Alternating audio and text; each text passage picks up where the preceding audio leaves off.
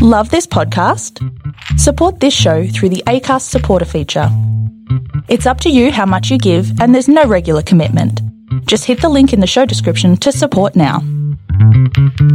You have offended, this podcast, and you have offended. the entire movie making community.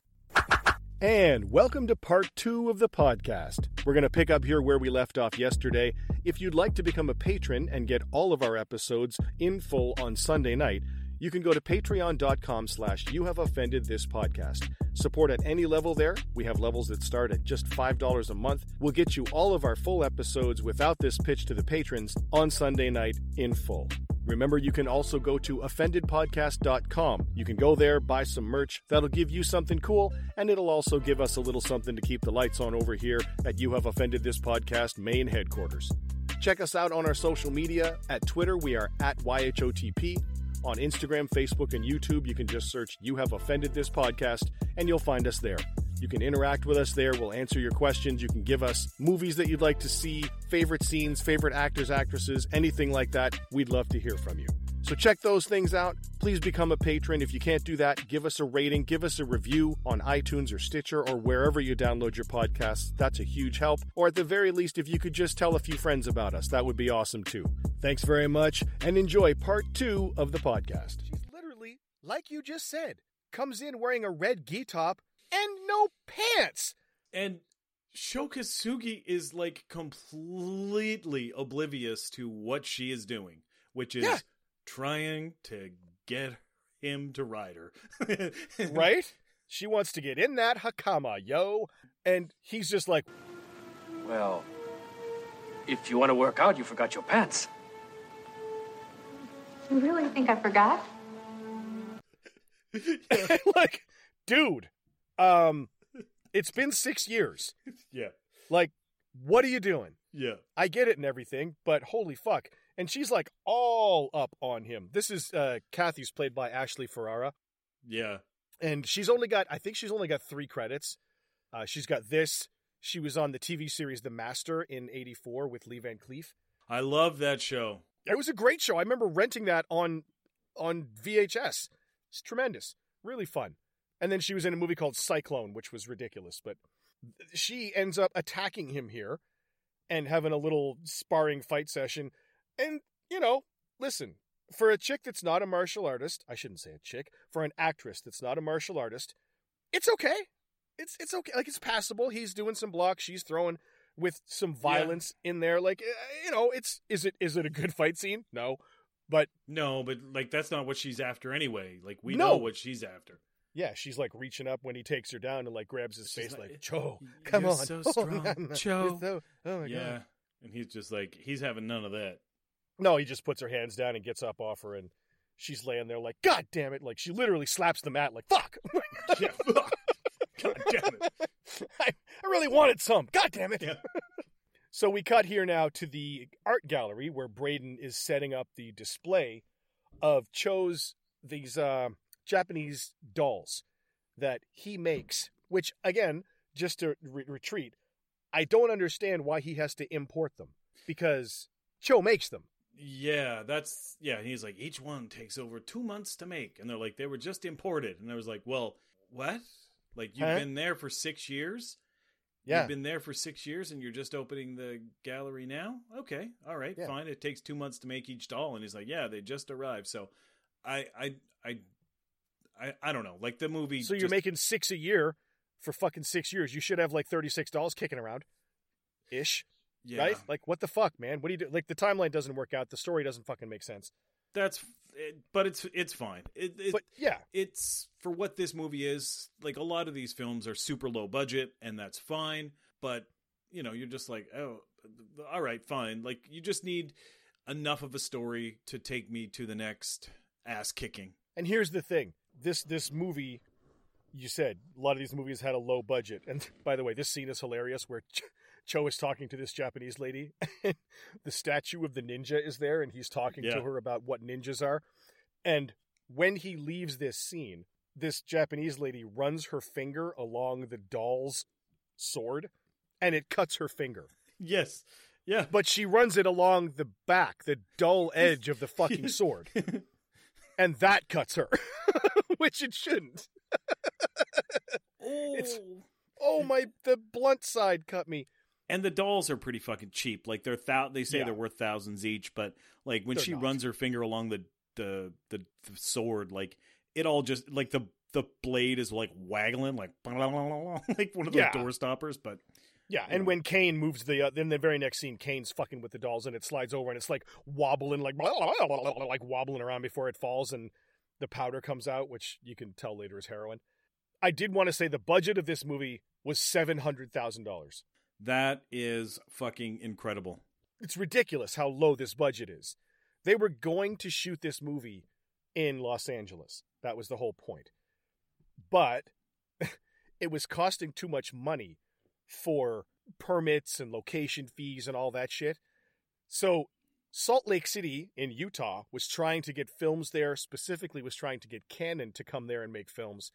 And they promised no location fees, no permits, no union deals, none of that shit. So they moved the entire production to Salt Lake City, Utah. That's where this was shot. Because Jesus. of that. they just like fucking shoot wherever you want. We don't care. Nothing. F- fuck permits. Permits are nothing. Fuck it. No permits, no unions. Yeah. Nothing. And they jumped on that. Oh, did they? So the next scene we cut to here is Kathy talking to Braden, and this is where we find out that Braden is a piece of shit, and he's using Cho to import his heroin. Which doesn't make sense because he's making the dolls there. so It does not make sense at all. he sh- like Braden would have should have told him to stay in Japan Yes. and then he could have filled them with heroin and shipped them over. But anyway, it doesn't make Right? sense. But that's fine. That's No. I'm over it. Well, we have said before with these movies, I don't need the plot to make sense. Like all I need is a a bare fucking thread of something that gets me to the next fight scene. on some of them on some of them like you have you have something like lady snowblood and that is like an incredible story right Yes. Yes. like if if you're if you're high in one area it's okay in my opinion it's okay like oh this film does this really well but it does this kind of shitty it's it's okay because you expect that with something with a low budget right you expect Yes. there to be some corner cut somewhere and in this movie it's the entire fucking plot Yeah, there's- but dude, there's this corners cut. It's you know, there's no corners. this is yeah, a, yeah. This it's is a, circle. sphere of a movie. It's a perfect circle. It's but a then perfect circle. Look at it. we get the mob boss who's getting a massage from uh, Mr. Ochmonek from Alf, who was also in American Ninja Yes, as the that's right. Colonel. That's hilarious.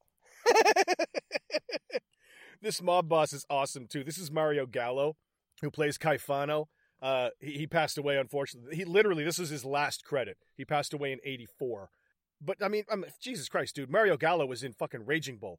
He played Yeah. Mario in Raging Bull. Like he's been around. He's got a lot of credits. He's honestly, he's probably the best actor in the movie. If you know, when you look at his scenes, like he's playing it like a mob boss. You know? No, he is playing it like a mob boss. The the the storyline's a little off because you know Braden shows up and he's like, "Yeah, the drugs are here. Give me the money." And he's just like, "Yeah, no, I'm not going to give it to you." And and it's Yeah. just kind of like this little bit of a standoff, but he plays it well, uh, despite the fact that you know the story's a little weird because. I would think if you're like the Italian mob and you're dealing with the Yakuza, both sides want it to go smoothly and not start some shit. I don't know. Yeah. I've never I've never imported massive amounts of drugs before, but I would probably stick with the agreement with those characters. Yeah, uh, dude, I laughed my balls off at this scene where he, Braden says, "Don't fuck with the Japanese, Caifano." I'll fuck with whoever I want. I don't need you. I'll make my own deals. If you're thinking of going behind my back, Caifano, you'll be making a big mistake. A very big mistake. You don't even know me yet. yeah, you don't even know me. Yeah, Chris yeah. from Family Guy, you Chris don't from even know Family me. It is so funny, and Braden loads up all his ninja weapon shit in his little fucking carry-on bag nonsense, Yes. And then he he rolls out to the mob place here and goes into like literally a public park bathroom and changes into this fucking complete ninja uniform with this ridiculous silver mask, which when I was 12 scared the fuck out of me. I know that's the that's the thing. This was terrifying when you were like a little kid, and you're looking at it now, and you're like, "What the fuck?" But yeah, he goes up to uh, Buddy, who's taking a piss at the urinal, and of course they have to do the "Whoa, you scared me there." What is it, Halloween or something? Like, there's always Yep. that, and uh, yeah, he kicks the shit out of him in the public men's room. Yeah. And I'll tell you, the, the guy that's playing Braden or the, the ninja in this scene is Steve Lambert, who is the stunt double for Braden, who is basically the ninja, uh, the, the silver mask ninja, anytime he's in the ninja suit. It's Steve Lambert because Steve Yeah. Lambert does the stunts. Who's fucking awesome? He's great. Dude, Like, when that he punches this guy in the chest, like just bam, and, and hits him in the sternum with that punch, Honestly, good, man. you know, when they were in that public park men's bathroom, it would have been hilarious when he was kicking the shit out of them if like one of the stalls opened and like George Michael looked out and was just like, what the fuck? Freedom. Yeah. Yeah, so he kills that guy, and we then cut to the scene that legit scared the fuck out of me when I was a small child watching this, where the homeless Tom Waits looking guy at the fountain Yes. is talking to Tom Caifano. and he keeps trying to touch Caifano's suit while he's talking to him, and Caifano like annoyedly moves his hand off of Yeah. Yeah. off of him. It's quite good. It is good, and he's talking to Caifano's talking to this homeless guy, getting some information, and then as they Caifano and the two thugs or three thugs here walk away after paying this guy, we see the ninja, which is ostensibly Braden, on top of a fucking office building, and he pulls out, and this is continuity wise important, these shuriken, and you hear this and an entirely differently shaped shuriken hits this homeless guy in the face and he spins around and falls into the fountain water and passersby are like oh my god what's happening everybody runs over and this fucking blood is running out and making the water red in the fountain and i remember watching this when i was whatever 13 14 thinking jesus christ Oh yeah. and they they flip this guy over. The goons pull him out and flip him over. And the effect of the shuriken in this dude's eye was fucking terrifying. And when I look at it now, it's stupid as fuck. Back in the day, in probably 86 when I watched this, it was fucking scary, dude. Yeah, man, like they did a really good job with that cuz that like when you talk about like ninja movies, even if people don't remember. Like I had a call the other day from a guy who was like, "I was thinking about ninjas, Chad, and I figured you'd be the guy to call. What was the one that real scary one where the guy got the the shuriken in the eye?" I said, "By the fountain." He was like, "Yeah, by the fountain." Like it like it traumatized him. So it's Yeah. so crazy how it it's not quite as scary I don't know if it's today or the fact that we're adults or whatever, but that was a fucking violent, violent uh, scene to have in a film in those ti in that Oh my god, in yeah. those days. And then to go from that scene that was terrifying to me to this next scene where the couple is fucking in the hot tub. yeah, drinking like- champagne. I've got the weirdest boner right now. Yeah, like I'm just just like, hey man, I'm still sick from the last scene. My Like, stomach's kind of gonna throw up, and my, I don't feel okay. But my dick is really fucking hard.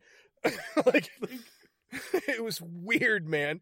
Because these two are fucking in the hot tub, and the ninja breaks into their room and blow darts the young mafia guy in the back, yeah, and then he falls on top of the girl in the hot tub, and the ninja walks up and. With the scabbard of his sword, the girl is literally her face is out of the water, but she's got her right arm free. yeah, And the ninja just pushes her under the water gently and holds her there till she drowns. Like, she doesn't use her free arm to move the sword off of her so she can breathe. no, she. It was the gentlest drowning ever. yeah, he didn't really need to do much. she kind of gave up. She was like, oh, god damn it. I guess I'm. God damn it! Well, All is this is my Mask spot. Ninja. Fuck. this is my spot. I drown. I drown right here. Fuck. But these two, so Caifano, they cut to the, I guess the the, the morning after, whatever, and Caifano shows up here, and the cops are questioning Caifano about this kid who got killed, and it's his, I think it's his nephew or something. Yeah, it's his nephew. And they show, they pull the sheet off. Here, this is what it looks like. And the two people are stuck together on the gurney, like they're fucking. They were doggy locked. Yeah, They were he said- doggy locked on the they fucking. said they said they couldn't get them apart. And it's like, what? It's so fucking funny, dude. Now when I watch it, like back in the day, it was hilarious and like, oh my god, I'm this is weird again. My boner's weird, but now it's just fucking ridiculous. Yeah. And the cop, the cop here, is played by uh, Virgil Frye. This is Lieutenant Dime who's investigating, and he's played by Virgil Frye, who again passed away in 2012. You know, an older movie. You're not going to have uh, a lot of these people. Unfortunately, the older crew's still alive here, but that guy, Virgil Frye, is the father of Soleil Moon Frye. Jesus, really? Played I didn't know that. Yeah, who played Punky Brewster in, in 1984, came to fame with that. That's her dad. Oh he ran a, a successful acting school for a while. He he was an uncredited biker in fucking Easy Rider. Like he's been around for a long time. So man, bad motherfucker. He was a good actor. So anyway, we get it with a cut here now to the the cops trying to get some help with this whole ninja issue, and we get the uh, the appearance of cop slash martial artist Keith Vitale, Officer Dave Yeah. Hatcher. I What is- fucking li- anytime he pops up in a film, I'm always h- excited to see him, man. Oh yeah, this is great. He's fucking fantastic. He was in Wheels on Meals, which we did last season. He's going to come up later this season in uh, American Kickboxer One. And uh, yeah, he's great in this man. I the dialogue here is ridiculous because they they show the Oh femur my that's God. broken. It's Yeah. so funny. It's so fucking hilarious when you listen to the dialogue. No, the dialogue, like from like again, when I was a little kid, I thought this was like a real thing. Like, Oh, you yeah. know, as a martial artist, I was like, I can't wait to join. I can't wait to join the martial arts where I learn the scientific fucking ways to break bones at ninety degree angles and whatnot. But they basically kind of do like a Hannibal Lecter thing. They're like holding up X rays and they're like, what kind of man could have done this? Coroner claims no weapon was used. Yet the blows were struck against a large bone, a precise 90 degree angle, as if by a machine. Could you cause that kind of damage? No, it requires a very special training from childhood. You know anyone that could? There was Oru, a group in Japan that were bone breakers, about three or four hundred years ago. I'm talking about Thursday at 11 o'clock. I don't know anybody that could have. But I have a Japanese friend, someone who's an expert on these things. You're just like now watching it now, like fuck, really? Okay. There was a group of guys back in Japan that were bone breakers, but you know they're not here. You know what the yeah, fuck? yeah, it's Could- just couldn't yeah, be the those guys. dialogue, the dialogue. Yeah. Oh, well, only the only the ancient Japanese bone breakers, but I don't know. They've been fighting around a temple for for years. Last I heard, they slaughtered a whole fucking family, and but it couldn't be them here in L.A. couldn't be them. Fuck those guys. And uh so Dave, Keith Vitale, says, I know a guy who might be able to help us. And then we get a cut here to actually a really decent little sparring match here because it's Keith Vitale and Sho Kosugi having a little training sesh together. Yeah, and it's pretty good, man. These two are good. It is good. It looks like honestly, it looks like a couple of guys like fucking around and sparring and having a having a good time. It's the most. I mean, just put this in air quotes. I think it's the most realistic kind of combat in the uh in the film. It looks it looks great. Like both of them really shine. Oh yeah, this is far and away the best fighting in the film.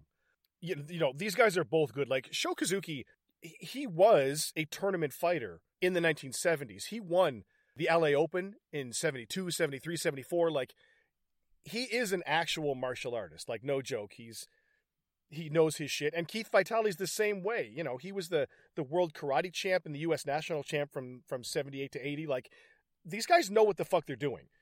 So when they put them together, you're going to get a decent scene here.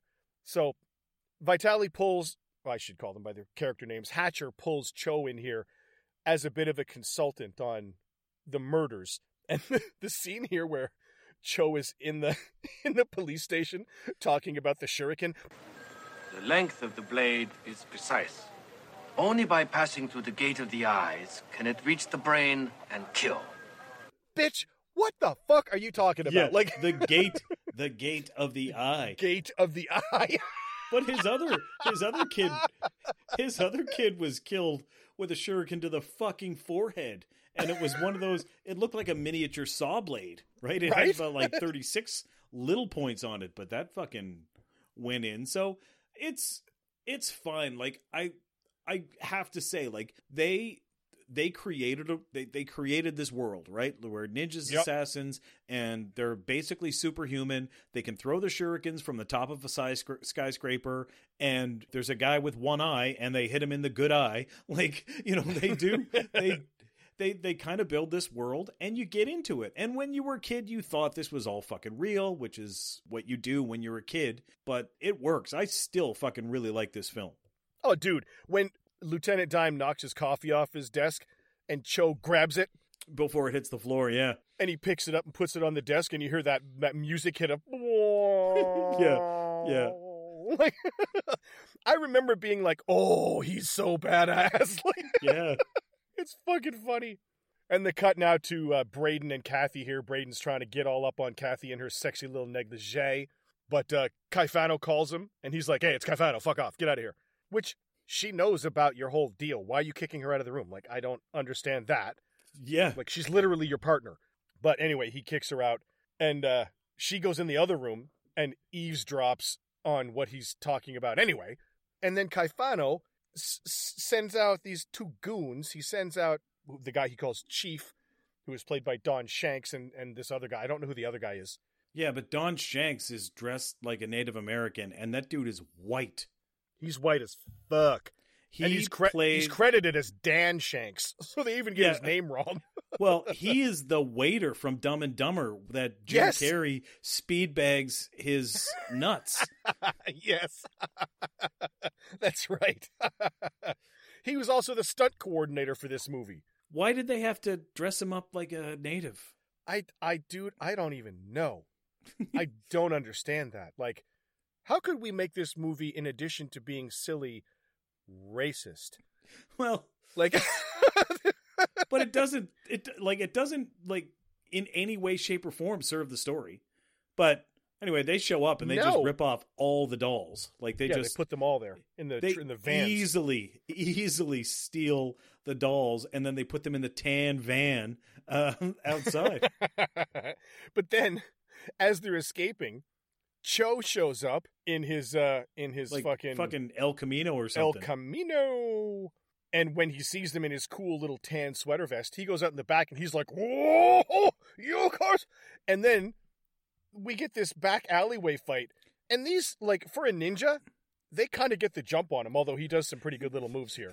they do but the stunt like fuck dude like you want to talk about stunts and dangerous shit that they just fucking Yeah. filmed and put on film this next like fucking 10 minutes is the most like when they said ah no no permits no fucking pay, no nothing do whatever the fuck you want they did whatever the fuck they want because Oh, yeah. there's some fucking shit in here that i'm like holy christ it's awesome And not only that, you can see that it's Sho Kosugi. oh for Like it's not a stuntman. He did that shit. there's a stuntman for the jumping and when they like in a minute they drag him behind the van that's not him but in the fighting where he's getting like a buck, fucking wooden box to the head and stuff that's Sho Kosugi but Yeah. stephen Lambert did all the dangerous shit Yes. and doubled as Sho Kosugi here because he literally fucking grabs the back of a van and gets dragged down the fucking street. This is fucking insane. No, it's it's legitimately insane.